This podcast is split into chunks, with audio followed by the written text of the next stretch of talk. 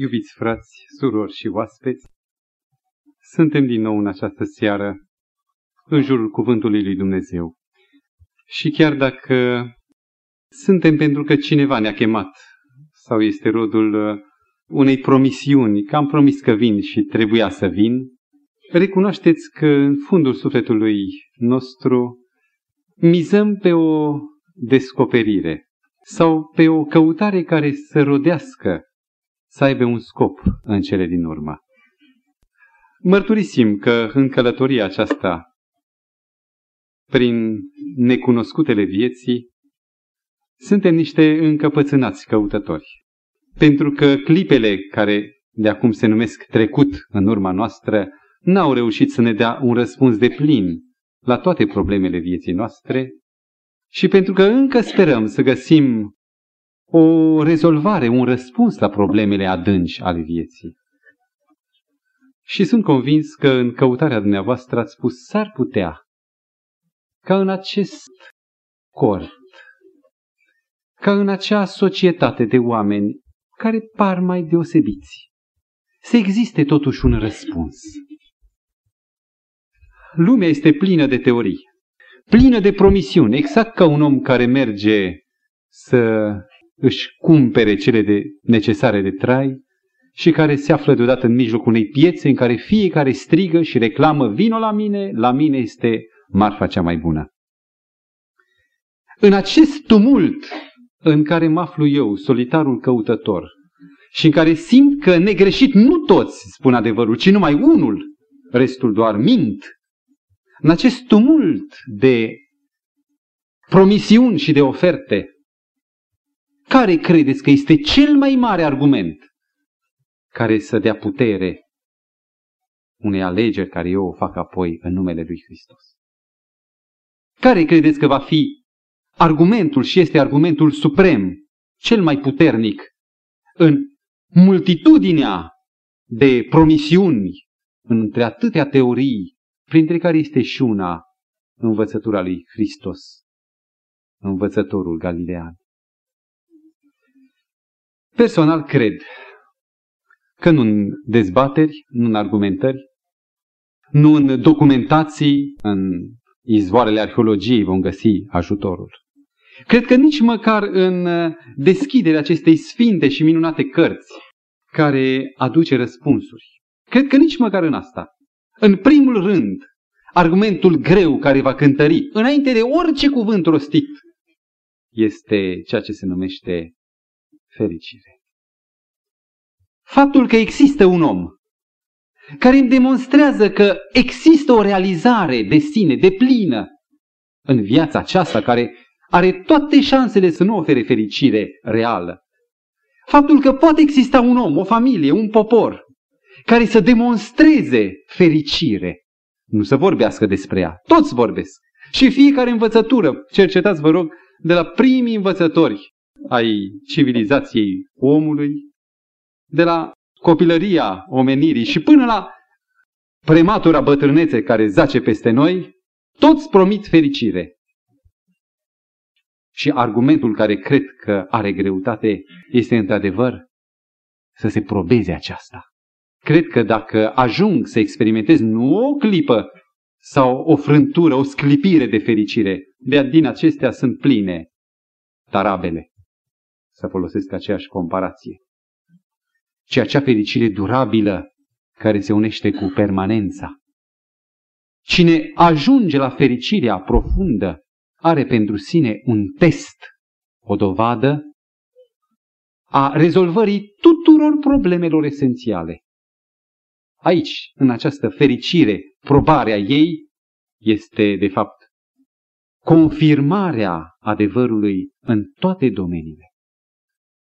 Și în această cea mai mare testare pe care noi, de fapt, o cerem și încercăm să o evaluăm, să o confirmăm practic prin trăirea noastră, pentru această foame de care orice om este cuprins, pentru foamea după fericire, Mântuitorul, deschid Sfânta Carte, a început să vorbească către mulțimea adunată și să învețe astfel.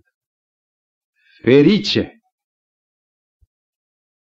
pe muntele fericirilor, un așa loc numit muntele fericirilor, nu e sigur identificat în geografia Palestinei unde este anume acest munte. Se presupune că e lângă lacul Galilei, un deal mai înalt, munte, impropriu numit munte. Acolo Mântuitorul a anunțat pentru toate viacurile de după el că există o nădejde, că există un vot pe care îl fac și care poate să se lase în mod bogat, cu valuri bogate de fericire. E dreptul dumneavoastră să spuneți, rămâne de văzut. Este datoria mea să mă bucur public de harul pe care Hristos îl face oricărui muritor, indiferent de cât de păcătos este el. Care este valoarea unei teorii? Există teorii cu privire la, cu privire la, diverse. Și care este valoarea unei adevărate teorii? Nu în logica ei, poate să fie o teorie foarte logică și lustruită, nu în argumentația pe care o produc în demonstrațiile de rațiuni, nici măcar în sistematica acestei teorii, foarte sistematică, e ordonată. Valoarea unei teorii stă în eficiența practică. Iar dacă Hristos a spus ferice, teoria sună frumos, e partea mea să demonstrez aceasta că există. Ce este fericirea? Suntem de data trecută începând într-o încercare de a ne defini această enigmatică și dorită realitate care credem totuși că e reală și anume fericirea. Și vă amintiți că data trecută, în concluzie, am recunoscut că fericirea este realizarea de sine. Starea care e rodul unei împliniri, unei realizări de sine, care însă nu trebuie să fie parțială și într-un anumit domeniu numai, ci completă și la cel mai înalt grad. Deci ce este fericirea? Două puncte. Realizarea plenară, de plină de sine, cel mai, în cel mai complet și în cel mai înalt grad. Și data trecută ne-am propus să luăm omul, să vedem care sunt acele domenii în care omul cere realizare de sine, de plină. Și am enumerat data trecută șapte coordonate ale vieții omului. Cea din tâia, spuneau latinii, homo corporeus sau homo materialis, omul material. Înainte de a fi orice, el este o făptură cu o materialitate foarte pregnantă. Cere de mâncare, cere îmbrăcăminte, trebuie să respire oxigen, Omul e o făptură întâi și întâi materială. Priviți, vă rog, un copil care se află în primele experiențe încă în inconștiență ale vieții lui. Nu știe de sine nimic, nu cere de la nimeni nimic decât un singur lucru, mâncare și odihnă. Dar vă amintiți, nu mai vrem să repetăm ceea ce s-a spus data trecută, că e lucru ciudat, deși omul este în primul rând material, e un lucru ciudat că fericirea este cel mai puțin materială. Fericirea aparține nu nervilor, în mod brut, sau papilelor. Fericirea este o realitate a unei ființe conștiente de sine. Și au fost oameni care au avut de toate, care au mâncat până n-au mai putut, care dormeau fără să fie tulburați și care în fundul sufletului lor simțeau că sunt nefericiți. Oricât de mult ai încerca, spuneam data trecută, să umpli recipientul material, bani, averi, excitații, senzații tari, călătorii, vederi, etc. Rămâne totuși rubrica pe care fericirea o acoperă rămâne totuși descoperită. Și începând de la iluminism, de care aminteam data trecută, oamenii au sperat că fericirea este realizarea materială. Și vedeți dumneavoastră că de atunci a început revoluția industrială, revoluția tehnică, științifică. Se propune mult, se realizează foarte mult, omul este potopit de solicitări, de oferte materiale și omul este mai nefericit decât oricând. Priviți puțin, avem reviste, avem ziare care vorbesc mult despre Occident, sau oameni care au fost și au văzut cu ochii lor. O societate de consum care are de toate și care nu știe ce să mai adauge, și este o triadă pe care o folosesc sociologii occidentali, rock, drog, sex. Cele trei explozii spre care, sau în care mai ales tineretul caută să excaveze ceva din fundul sacului, să mai găsească ceva și nu mai găsește nimic. De aceea tineretul e dezbusolat. Își propun să nu mai trăiască, să vegeteze până când, într-un fel sau într-altul, în vreo nebunie, vor pieri. Aceasta este criza lumii în domeniul fericirii materiale. Caută fericirea pe o cale care nu e a ei proprie. Și acum, chiar și pentru acest domeniu, creștinismul oferă unicul răspuns. Și Hristos spune, da, creștine, fiul meu, eu ți-am dat un trup a cărui bună funcționare condiționează toate celelalte funcții ale tale. Material nu însemnează bani, nu însemnează stomacul umplut, material însemnează o condiție fizică care să ofere o platformă de dezvoltare pentru toate celelalte.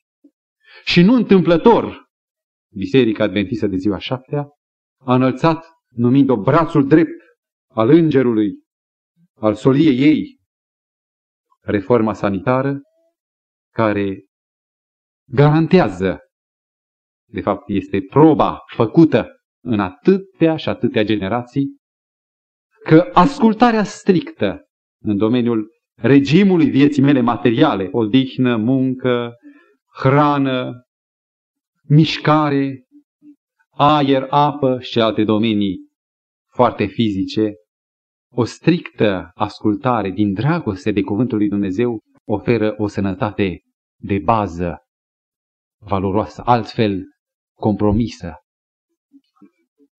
Aceasta a fost data trecută.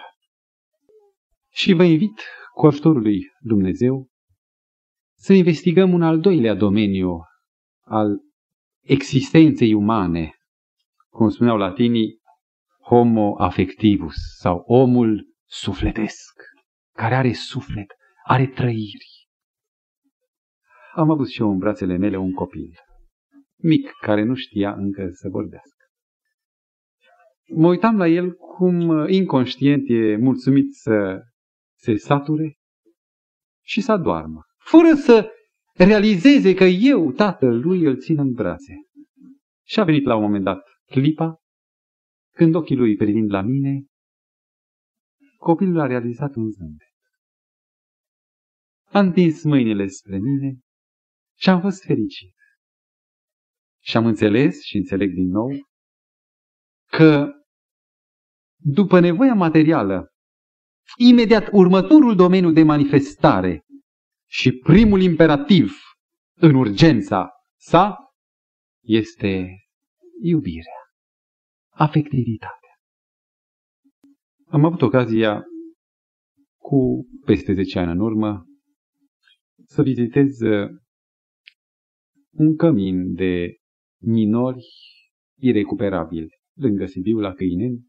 Este o asemenea stațiune unde copii din toată țara care sunt declasați, care nu mai au speranța integrării în societate, la nici cel mai redus nivel, sunt trimiși acolo ca copii, dar ei devin clienții permanenți ai azilului de la Câineni. Și am intrat împreună cu medicul și cu o asistentă să văd ceea ce nu mi-aș fi închipuit că există. Erau salonul de fete, erau rase în cap pentru că nu se puteau nici măcar îngriji capilar, nu se puteau pieptăna. în loc de haine, un sac, bineînțeles, dintr-o pânză de îmbrăcăminte, dar cu forma de sac, doar cu trei găuri prin care să-și introducă extremitățile. Erau tocmai la masă, stăteau pe jos, stăteau pe bănci care puteau să fie cât de cât ordonate, într-o hărmălaie de nedescris. Când au văzut că apărem noi străini, cei care sau cele care nu erau angajate în mâncare propriu-zis, cu simțământul că se află în fața un eveniment nemaipomenit de important, s-au adunat lângă noi. Prima mea reacție a fost să mă sperii, n-am știut ce urmează. Ca să vină și să își plece capul aici pe Omar. Și fericite plecau și făceau iarăși coada să vină din nou. Nu vreau nimic decât să primească pe lângă mâncare aceste ființe declasate, să primească iubire. Ce însemnează să fii iubit? Foamea de iubire e la copil, e la tânăr, la o mare, la bătrân. Și a capta iubire este asemenea strădaniei, frunzei, care se îndreaptă să prindă niște raze de soare. Vă oferă în mod natural lumea, stimați ascultători, iubirea? Când ies afară pe ușă, prima figură care o văd, alta și alta, dar prima îți mărturisește ce se oferă lumea. În cel mai bun caz este o cască de război cu viziera, viziera lăsată, nu străbate nimic. În caz mai rău, o privire mânioasă. Și copilul se deschide și un cuvânt de brutalitate îl îndurerează, îl trimite înapoi ca pe un melc în cochilii albi. Toți suferă de foamea iubirii. Și lumea, interesant, lumea umană, a tuturor flămânzilor după iubire, ciudată societate antropofagă care se mănâncă, mă refer la globul pământesc în totalitate, nu numai la cei de pe insula Solomon, se vânează, se urăsc, se înstrăinează, se lovesc unul pe altul. Totul ce este în lume e împotriva acestei realizări, acestei împliniri afective. Și sunt oameni care au ajuns la ștreac. Și dacă din fericire, la cei care au ajuns la ștreang sau la o travă, a ajuns o rază de iubire divină, după Hristos, nu după oameni, s-a produs iluminarea, reorientarea spre ceea ce însemnează viața. Ascultați, vă rog, cum soluționează Mântuitorul această mare criză a dragostei. Matei 22 cu 39 Să iubești pe aproapele tău ca pe tine însuți. Iar în Matei 5 cu 44 spune să iubești și pe vrăjmașul tău. Prin ce este uimitor acest răspuns pe care îl dă Mântuitorul, cel care a spus ferice și care a promis fericirea? Prin ce este ieșit din comun acest răspuns? Că în timp ce eu, în mod natural, aștept să captez iubire, Mântuitorul îmi spune nu, nu e bine. Tu să dai iubire. Devino nu un captator, ci un emițător. Ceea ce nimeni nu face în mod instinctiv. Este efectiv numai strădania Duhului lui Dumnezeu, care ne face să ne deschidem, să devenim emițători de iubire, fără să fim siguri că vom și primi. Și dacă mai întâi tu devii un factor de iluminare, de încălzire, ca un bec cald și luminos, fierbinte, dacă tu începi să risipești, să transmiți dragoste, vei rămâne uimit de efectul realizat. Vei vedea cum soldații aceștia închiși se transformă în copii și sunt capabili să te iubească până la moarte. Aceasta a făcut-o Hristos și numai El. în această realizare sau în această mare nevoie după realizare afectivă. Cine nu e creștin, nu găsește soluția. Mântuitorul descoperă bogăția religiei creștine. Mai întâi dă o definiție despre Dumnezeu în 1 Ioan 4:8. Dumnezeu este nu adevăr, lumină și acestea sunt definiții biblice. Dumnezeu este dragoste. Religia lui Hristos este religia dragostei, dar nu a captării dragostei doar, ceea ce face orice om. Și păgânii, dacă iubiți doar pe cei ce vă iubesc, nu fac și păgânii la fel, și vame, și spunea Mântuitorul. Ci să devii un dăruitor de iubire, nu neapărat ca să câștigi, să prinzi ceva, ci pentru că principiul a iubi pe altul e divin, pentru valoarea acestui principiu, să fii un dătător de iubire. Trăiesc și în familia părinților mei și în alte cazuri drama părinților. Părintele trădat, așa aș numi această dramă. Își crește părintele cu trudă, cu efort, copilul. Și când în sfârșit a realizat momentul să se bucure de el, copilul caută după alții. Și părintele care a oferit iubire, când să capete iubire, nu mai capătă nimic. Și reproșează, tu nu ne mai cauți, nu ne mai dai telefon. Adevărat, dar uite, probleme, sunt și eu dator, la rândul meu, eu trebuie un altul mic, să-l crezi. Tu ne-ai uitat, tu nu ne iubești, ba te iubesc. Dar vezi, dacă tu rămâi doar în gândul să dai doar ca să captezi odată, să-ți vină înapoi dobânda a ceea ce ai dat, ești un nefericit. Să dai fără să te gândești la tine. Să nu fie o iubire egoistă care să-și ceară vama, și să fie o iubire care se dăruiește și trăiește dragostea pentru valoarea divină a acestui principiu. Ca să găsească chiar în acest principiu satisfacția, împlinirea. Cunosc într-o comunitate din uh, Moldova, dintr-un oraș, cunosc un bătrân. Are cam 83-84 de ani. Și am fost de câteva ori în acea comunitate și l-am remarcat ca pe un creștin transparent, care radiază, prin care te uiți și parcă spune totul, n-are ascunzișuri, n-are de desubturi, culise ca după câteva întâlniri, mi se pare a treia oară, să mă invite, era o ocazie mai deosebită, împlinea un număr de ani, 80, 81, nu mai știu exact. Și pentru că eram și eu acolo ca un călător, în seara aceasta ești invitatul nostru, ne bucurăm mai mulți, cu unul în plus. Și m-am dus la dânsul. Și am întrebat să-mi spună ceva din viața lui. Și el mi-a spus mai întâi câți ani am plinit. Eu am fost puțin uh, mirat, părea mai tânăr decât vârsta. Și apoi mi-a spus criza vieții lui.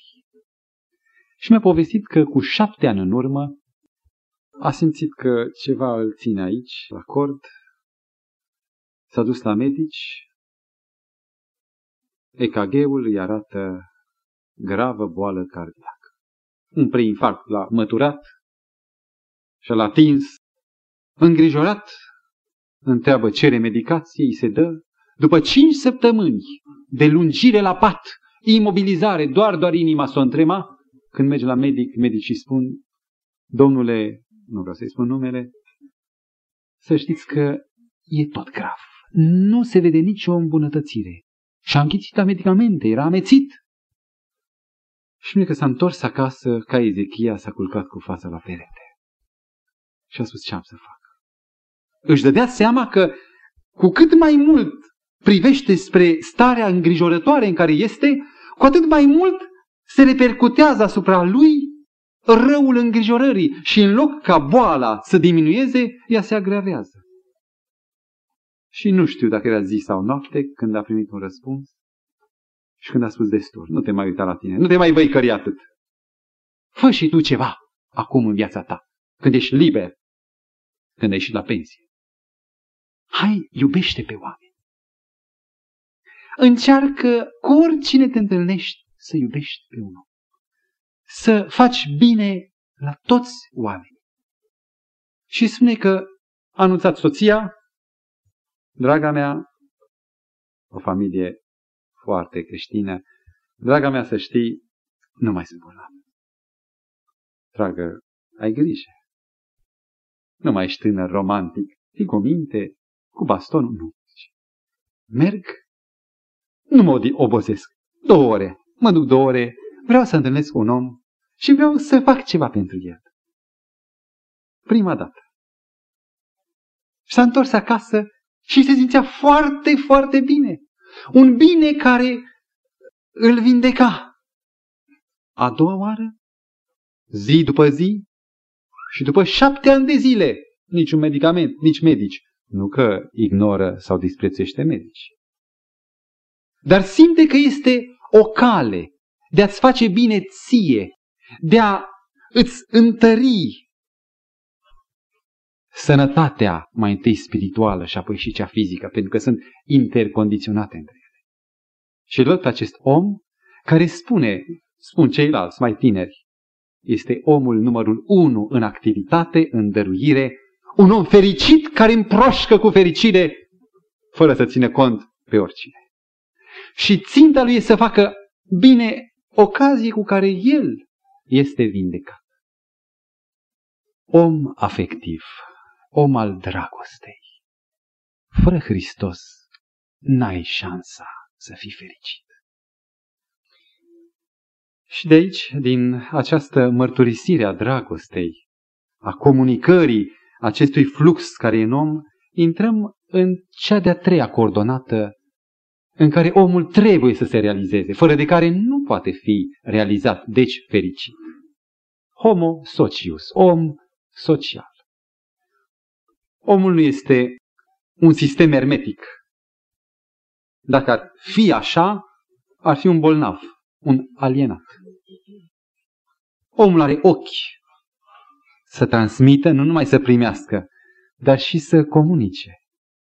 Are urechi și gură tot pentru comunicare.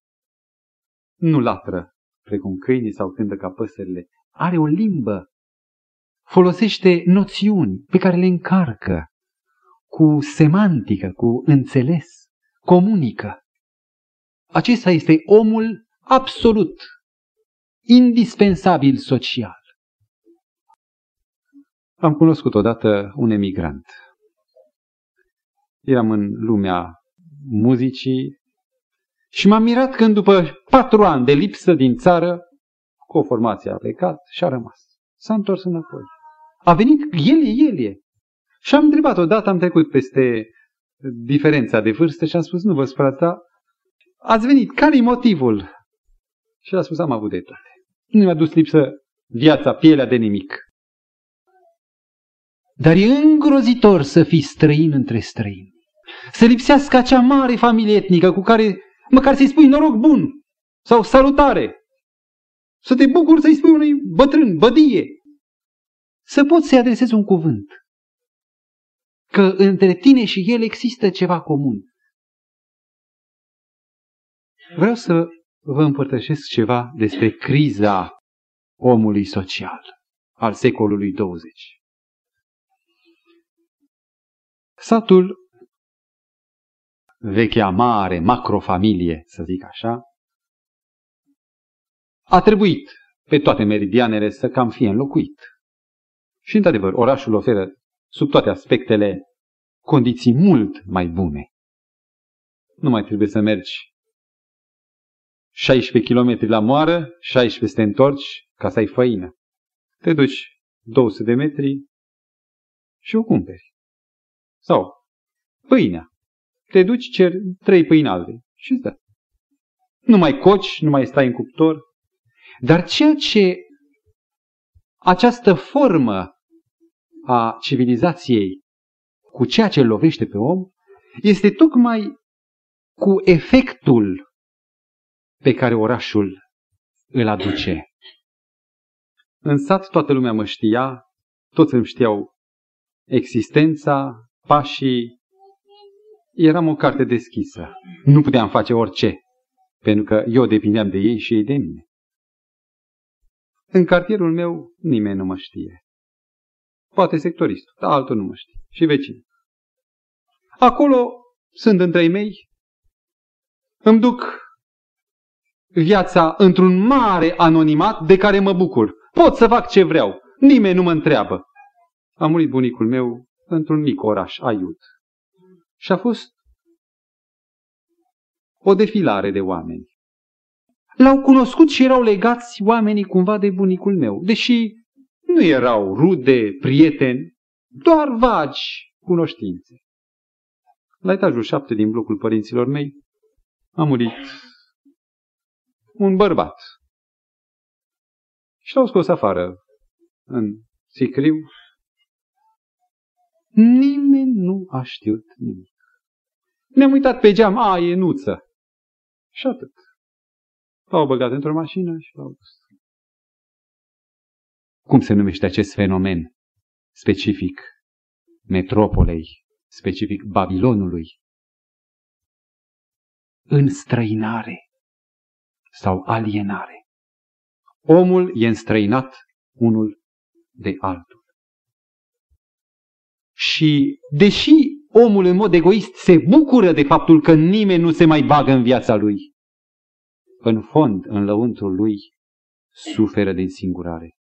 Îi văd pe ei mei, rudele mele, care stau cu patru zăvoare la uși, să n-aibă contact cu nimeni și sunt, suferă pe tăcut de însingurare. Se simt pierduți într-un ocean de oameni. Și în această epocă, când omul suferă ca om social, apare același mântuitor. Și vă invit chiar să deschideți la fericita declarație. În Matei 23, cu versetul 8, ultima parte. Unul singur este învățătorul vostru. Și voi toți sunteți frați. A fost o realitate care m-a izbit când am mers pentru prima dată într-o comunitate, aici în București. Eram neadventist, ca oricare. Și am mers să văd și eu cine sunt aceștia. Casă de rugăciune am intrat. Când am ieșit afară, era o curte cam lungă și îngustă, oameni în stânga, oameni în data, frate, pace, frate, soră, frate, soră. Și nu era spus numai domnule sau tovarășe, doar așa, în semn de respect. Vedeam că dincolo de acest cuvânt frate este frăție. Și eram cumva fascinat. M-am trezit într-o lume pe care o doream atât de mult. Tângeam după, după o întâlnire într-o mare familie. Și am constatat ceea ce a urmat. Că unul dintre ei a spus, vină la mine și mănâncă. Și m-a invitat la el, a spus, uite, te odihnești aici, aici, scări. M-a introdus acasă la mine. M-a făcut să mă simt la mine. Și am înțeles că așa ceva nu se poate pe pământ. Unde fiecare se bănuiește, nu cumva este un prefăcut, nu cumva vine doar să cerceteze locurile slabe ale casei, să vadă ce poate lua. Am fost eu însumi primit și am descoperit o mare familie. Și aceasta este extraordinara minune. Ceea ce nimeni nu poate realiza. Hristos însă a spus, Tatăl vostru. Deci, voi sunteți frați. Am fost mișcat de o povestire. Un frate mi-a povestit și când mi-a povestit era cu lacrimi în ochi. Își amintea ce însemnează marea familie pe care Hristos a dăruit-o. Să eram în timpul celui de-al doilea război mondial și eram luat de pe băncile facultății, făcut subofițer, ai ofițer, sublocotenent și m-au trimis și pe mine ca telegrafist, ca ceva, să fiu și eu, cu cunoștințele mele să ajut la binele poporului din jurul meu. Eram un prieten de adevăr, nu eram încă botezat. Urmam la adunarea cu tare și mi-a spus unde, și eram și eu îndrăgosteat din tâi. Învățasem câteva cântări și în singurătatea dezrădăcinării mele din țară, trimis undeva spre răsărit, îmi mai mostăiam singurătatea fredonând câte o cântare. Și ne-au cantonat în casa unui mujic, toată regula, cu barbă, cu șorțul acela rusesc, cu brâu. I-am cerut pe, prin semne, vreau să mă bărberesc, un vas pentru apă. Mi-a dus un om amabil, binevoitor. Și că am început să mă bărberesc și în timp ce săpuneam obrazul și perii, am început să fredonez. Ce fericire am pe Iisus.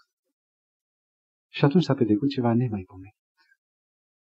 Mujicul a sărit sus de pe scăunelul trepiedului, se îndată spre mine, se uită și ascultă, nu-i vine să-și cadă urechilor, deschide mâinile și mă ia așa cu săpunul pe obraz, mă strânge la piept și spune, brati, brati, frate. Și în viața noastră nu ne-am văzut vreodată. Este minune? Este o realizare socială? Mulțumesc lui Dumnezeu că El e Tatăl meu și noi suntem frați. A patra dimensiune a omului. Spuneau latinii homo sapiens, om inteligent, om înțelept, care are o judecată, care gândește. Următoarea fază a copilului, dacă vreți să le descoperiți pe toate. Tată, dar de ce? Așa și așa. De ce? Cum? Pentru ce? Întrebări. Vrea să cunoască. De la cauză la efect. Cunoașterea lumii. Mai întâi lumea lui e camera. Apoi e și dulapul cu jucării. Apoi vrea să cunoască mai mult până când și dincolo de stele. Vrea să știe ce e acolo. Cunoașterea e nesățios. E nelimitat în dorința de a cunoaște. Ajunge după vârsta facultății, dacă o apucă, și simte că multe, multe cunoaște, dar față de tot ceea ce știe, rămâne tot atât cât nu știe. Și ceea ce este mai dureros, că în sfera necunoscutului se ascunde esențialul. De la această cunoaștere a lumii ajunge la meditația existențială, se întreabă cu privire la viața lui. De unde vine? Încotro merge? Care e rostul vieții? Și dacă n-a găsit răspuns la cele din jur, cu atât mai dezarmat este în criza cunoașterii lui. Spunea un vechi învățat că în fața morții, Solon îl chema, nimeni nu se poate socoti fericit. Și așa este. Cât timp omul simte că rămâne marea necunoscută și marele dușman în fața lui, care îl urmărește, nu îl slăvește, cum o să se poată simți fericit? Aceasta e criza existențială. Și din nou, Evanghelia, care prin Hristos se numea ferice, cu acest cuvânt de ordine începe Constituția împărăției cerurilor, ferice. Evanghelia spune, nu e adevărat ce zic oamenii, zice Evanghelia. Crede și nu cerceta. Nu e adevărat. Așa ceva nu scrie în Biblie. Au spus-o oameni. Oameni în robă eclesiastică. Scriptura spune cunoaște, caută, înțelege, dar îți dă și drumul. Ioan 17 cu 3 spune și să te cunoască pe tine. Aceasta e viața veșnică, să te cunoască pe tine, singurul Dumnezeu adevărat, și pe Iisus Hristos pe care l-ai trimis tu. Aceasta e viața veșnică. Proverbe 16 cu 20. Cine cugetă, auziți, nu cine nu cugetă, doar crede, cine cugetă, cine își folosește toată puterea motoarelor minții, cine cugetă la cuvântul Domnului, găsește, ce găsește? fericirea. Așa scrie în proverbe. Pentru mulți din cei care astăzi sunt copii ai lui Dumnezeu, punctul lămuririi marilor chestiuni existențiale, acest capitol al omului cu judecată, găsirea de răspunsuri în acest domeniu a fost elementul, factorul care a determinat convertirea lor. E un Hristos care a înviat și mormântul gol la Ierusalim. e scris și moarte nu va mai fi. Și deodată pânzele de doliu se ridică și omul este liber cu un destin veșnic. Merită să trăiești așa. Criza omului în această privință a cunoașterii, Hristos o anunță, s-a rezolvat. Și legat de cunoașterea lui, la tine am mai spus că omul mai are încă o coordonată a vieții, homo faber, omul care lucrează de acolo fabrică, omul care realizează, care creează, produce, vrea să alcătuiască ceva. O descoperiți aceasta la copil. Care este motivul pentru care el caută să se joace? Nu este joaca în sine care îl satisface, ci satisfacția este că prin jucării el face, chiar dacă face și strică. Dar el se învață și nu neapărat vrea să se învețe, dar se bucură că realizează, că produce, că face. Secolul 20 este un secol al apogeului fabricilor și a industriei. Omul care produce este acum la ordinea zilei. Și aș dori ca în această aparentă realizare, fericită realizare a lui Homo Faber, omul care produce, aș vrea să distingem una din marile crize ale omului secolului 20. Există locuri de muncă, modalități de manifestare a simțului de homo faber, de a produce. Iar altele în care faci, dar n-ai satisfacție. Concurența se mărește tot mai mult. Omenirea s-a dublat, se va tripla curând. Sunt aceleași locuri bancă mai puține, pentru că ultracomputerizarea domeniilor, din toate domeniile, a făcut ca personalul uman să fie tot mai puțin, mai redus. Pe de altă parte, deci este un aspect. Cine va reuși acum să fie un arhitect? Concurența e mare, noi mulțumim lui Dumnezeu. Avem posibilitățile unei școlarizări fără cheltuieli. Dar mare e concurența. Și te pregătești trei ani și n-ai intrat. N-ai simțământul unei realizări profesionale. Și rămâne să fii tot, fie la bucătărie, fie în alte domenii asemănătoare, mai smerite. Dar nu aceasta este principala criză a omului secolului 20, a lui Homo Faber veacului nostru. A ajuns acolo. E fericit. Dar nu pentru mult timp. Pentru că munca nu mai e ca pe vremuri. Eu mă apuc, continui, desăvârșesc și șofer, iată ce am făcut eu. Munca s-a divizat ca să fie tehnica ei mai propice realizării mari. Și această superdiviziune a muncii, care cere specialiști de falie foarte îngustă, de ramură foarte fină, în care îmi lipsește orizontul de enciclopedist, îmi lipsește și satisfacția finalizării. Eu nu văd ce fac, fac doar un șurub. Și pe fac iar același șurub, și pe iar același șurub. Dar unde merge șurubul acesta? Vreau să văd ce am realizat. Șuruburi. Bine, dar eu nu șuruburi vreau să ofer lumii, ci ceva mai bun, șuruburi. Și această superdiviziune a muncii îl face pe om, chiar care s-a realizat sub aspectul pregătirii profesionale, să n-aibă satisfacția profesională a muncii, să vadă că a început o treabă și a sfârșit-o. Iar ceea ce apare în vitrine nu mai este a omului, nu mai este produsul meu, ci este o producție impersonală.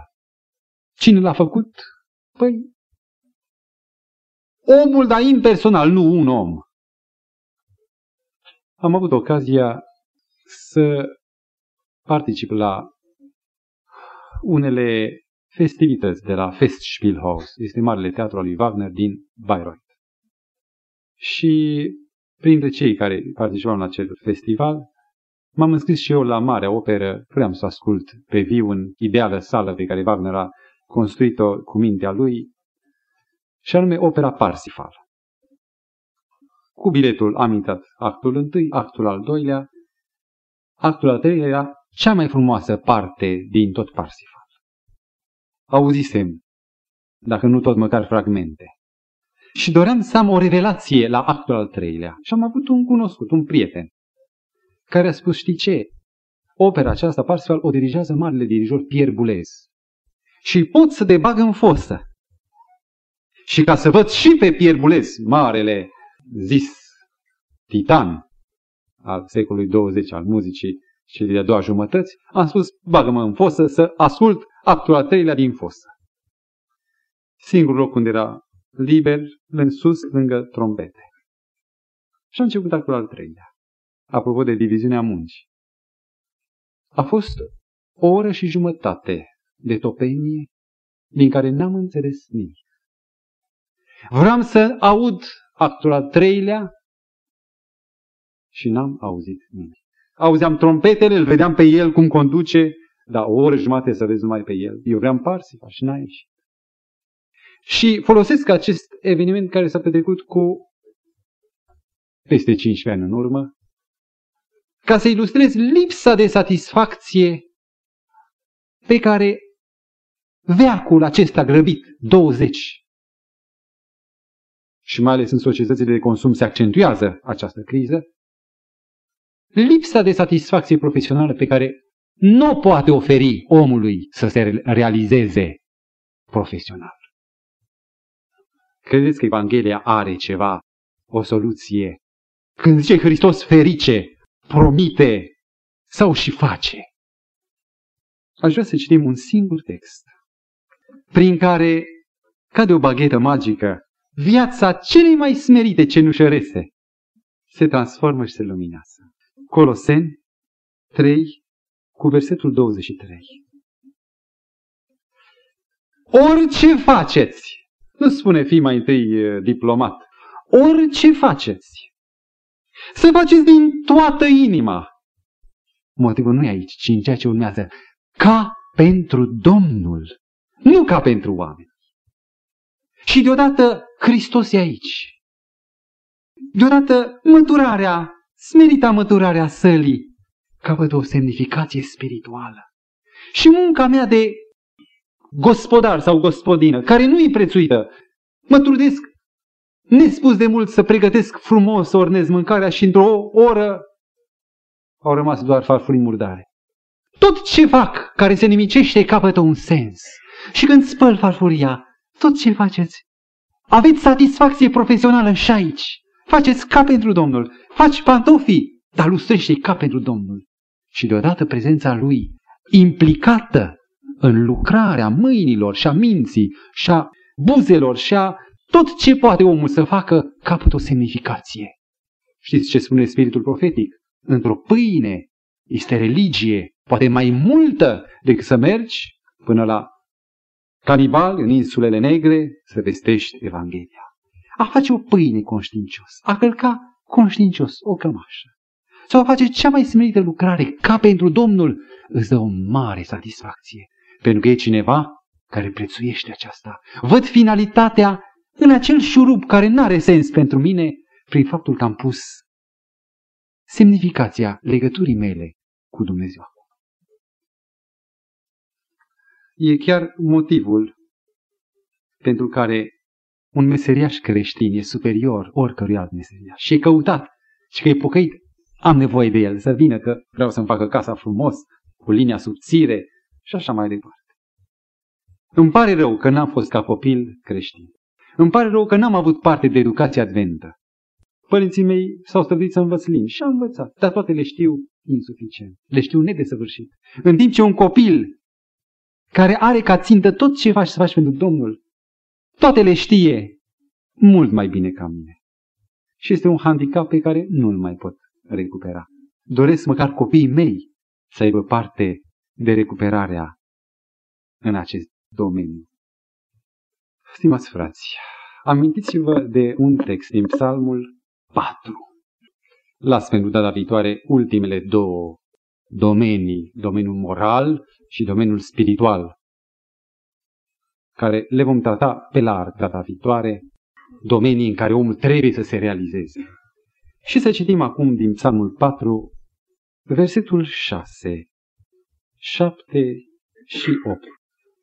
Luați pentru dumneavoastră acest text. Mulți zic, cine ne va arăta fericirea? Repet, nu cine ne va da, că nu o dă nimeni, măcar să o văd. Mulți zic, mulți, cine ne va arăta fericirea? Eu însă zic, fă să răsară peste noi lumina feței tale, Doamne. Tu îmi dai mai multă bucurie în inima mea decât au ei când îi se mulțește rodul grâului și al vinului. Eu mă culc și adorm în pace, căci numai Tu, Doamne, îmi dai liniște de plină în locuința mea. Facă Domnul ca pe toate coordonatele de care am discutat să înțelegem ce miracol produce Evanghelia, ca să înțelegem că atunci când Hristos a spus ferice, nu e numai o lozincă, nu e o teorie, ci este ceva care este realizabil în aceea care îl iau pe Hristos ca conducătorul lor. Amin.